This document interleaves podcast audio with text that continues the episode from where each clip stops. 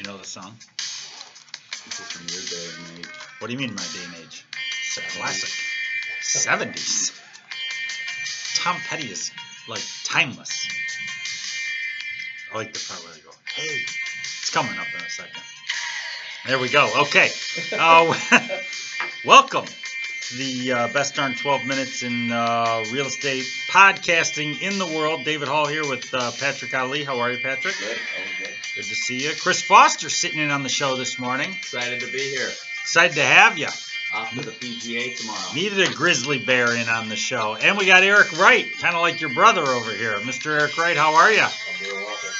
Anybody, anybody ever tell you guys kind of like have some, you know, he's way better looking. You- no, I'm losing some pounds. I don't know. You look like you could be his like older brother, maybe to some degree. Oh, Much, yeah. much older brother. I don't know if we, I don't know if we've been around each other enough to uh, hear that yet. Yeah, it would be a problem. Um, anyway, uh, we got a lot to talk about this week. Uh, Eric Wright is um, real estate agent here in Michigan, making waves, especially as it relates to how he handles social media, which uh, we thought would be interesting, maybe to get a little insight into how you do that. And our own resident um, expert here. Uh, Tiffany Getz, who handles our social, uh, is always kind of remarking on the stuff that you're doing and how you're separating yourself from other agents. And I know that um, you're sort of like the new age realtor. I know you, you sort of think about yourself in a way that's, you know, not what necessarily your parents or your grandparents, you know, might have thought about how a realtor should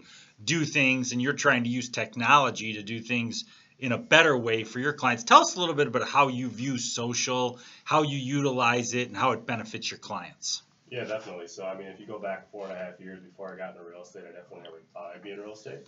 Um, however, I was lucky enough to be put in a position right out of college where I was actually working at a company where I was doing all the data analytics and targeting for all the direct mail, which, as I'm sure you guys know, is one of the more prominent marketing sources for realtors and brokers. So, I was seeing firsthand how much money they were spending, and my background was more so around marketing and social media. Uh, while I was in college, I just wanted to make a little more money, so that's why I went to data analytics.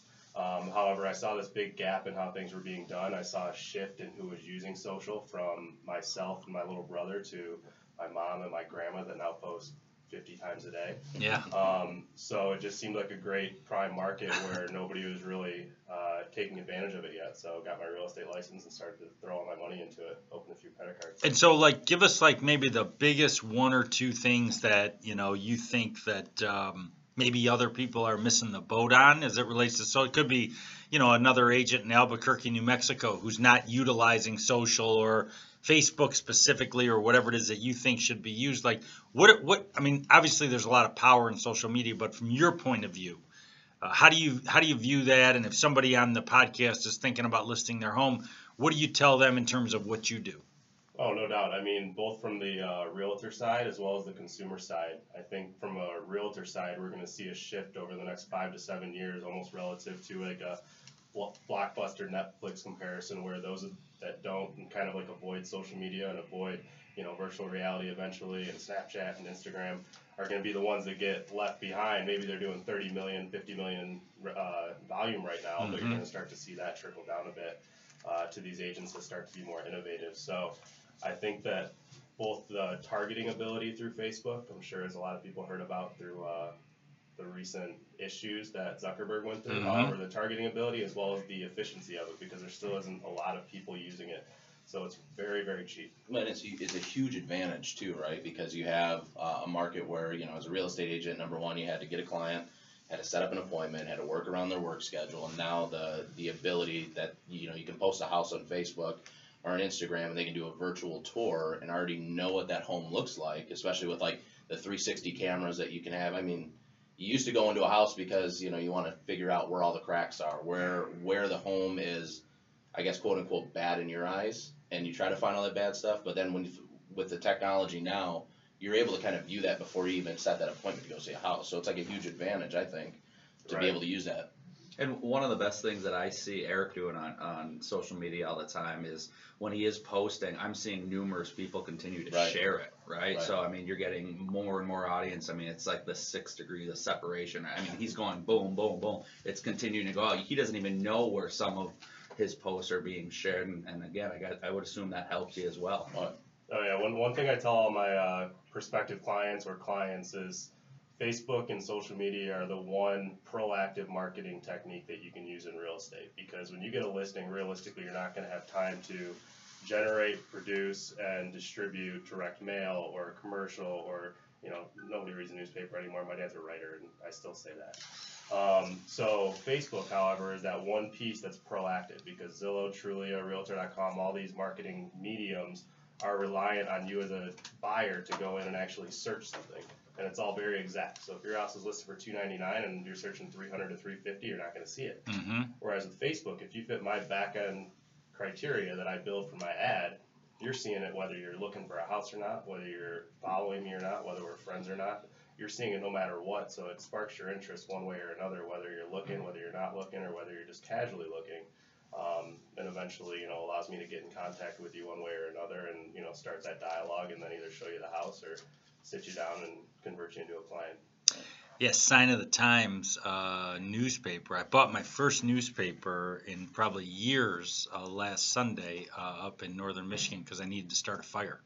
So that was like the reason that I went and bought the newspapers because I needed something to stoke that fire. I got that fire pit going too fast. You'd have been proud of me. Right, let's switch a little. Let's switch gears. Something just a little more timely.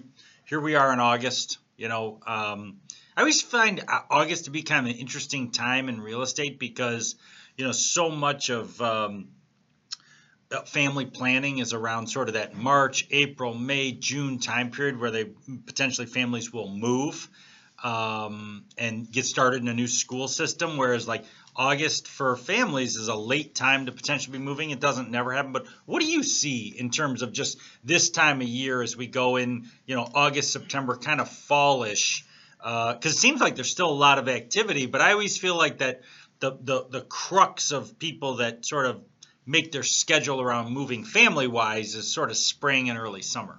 Yeah, I mean, historically speaking, August has been one of my slower months from a closing perspective, which is an indication that July is a slower month of people being actively out looking. And it probably goes back to the fact that you mentioned where people are traveling, they're going on vacation, they're probably wrapping up their baseball seasons and tournaments and all that stuff. So, um, pretty s- similar this year, too.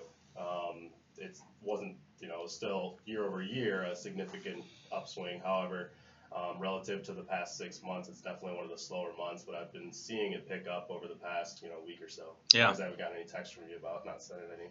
Uh, Henry told me not though. to sell them. Yeah, I, I, I didn't send them. But but you know, on that note, I'm just curious, like, because you know the big story this year has been low inventory and how hot the housing market is. You see more inventory coming into the market uh, versus earlier in the year, or what are you seeing right now? I, I don't think I've necessarily seen more inventory coming out. However, it seems like there's some buyers that have either just given up or have uh, scaled back the search a little bit. Yeah. Because I've been seeing things sit on the market a little bit longer. Um, in, in, in certain markets, I do a big chunk of my work in Canton, and I've Mhm. been seeing some of those listings in Canton that three months ago would have been gone in two days with four or five offers. They're sitting on the market a little bit longer. They're taking seven or eight days to sell. You know, they're still going for asking price or slightly over. There's just not not as many people that are quite as motivated, I think, as there were three to four months ago.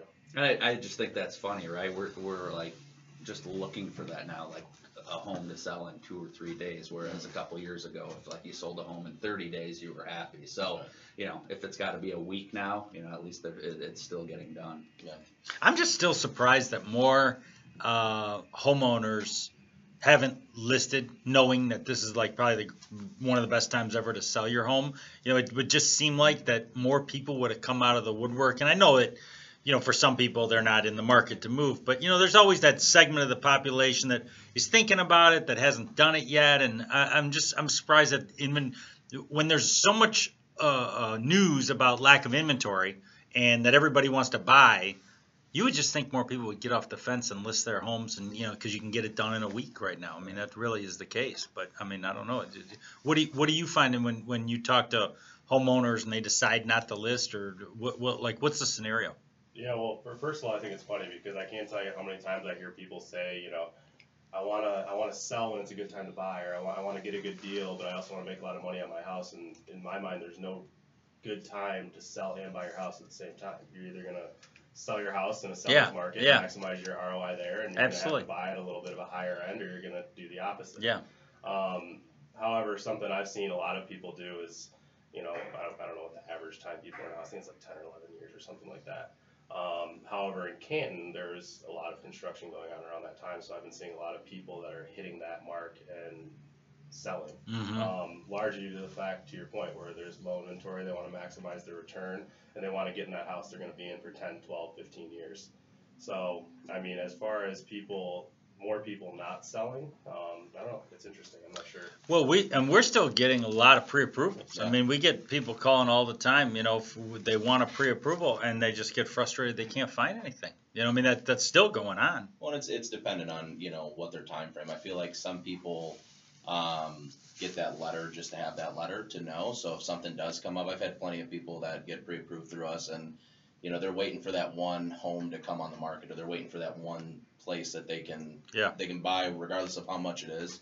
Um, and then you get people that are quick turnaround. You know, they're they're looking at something now, or they found something that already you know uh, sparked their attention, and they want to jump on it immediately. What are the top one or two things you think, Eric, like make up a good buyer's agent? Because I think what a lot of people that are looking for homes, what happens, they get frustrated because they, you know, they're going into a lot of home. I mean, it's it's not like a um, a simple proposition, right? You spend a lot of time. If you go look at five, six, seven, ten homes, it's a lot of time, and you you get worn out. And we find that people like say, I'm just going to stay where I'm at because I haven't found anything. I looked at 20 homes, none of them.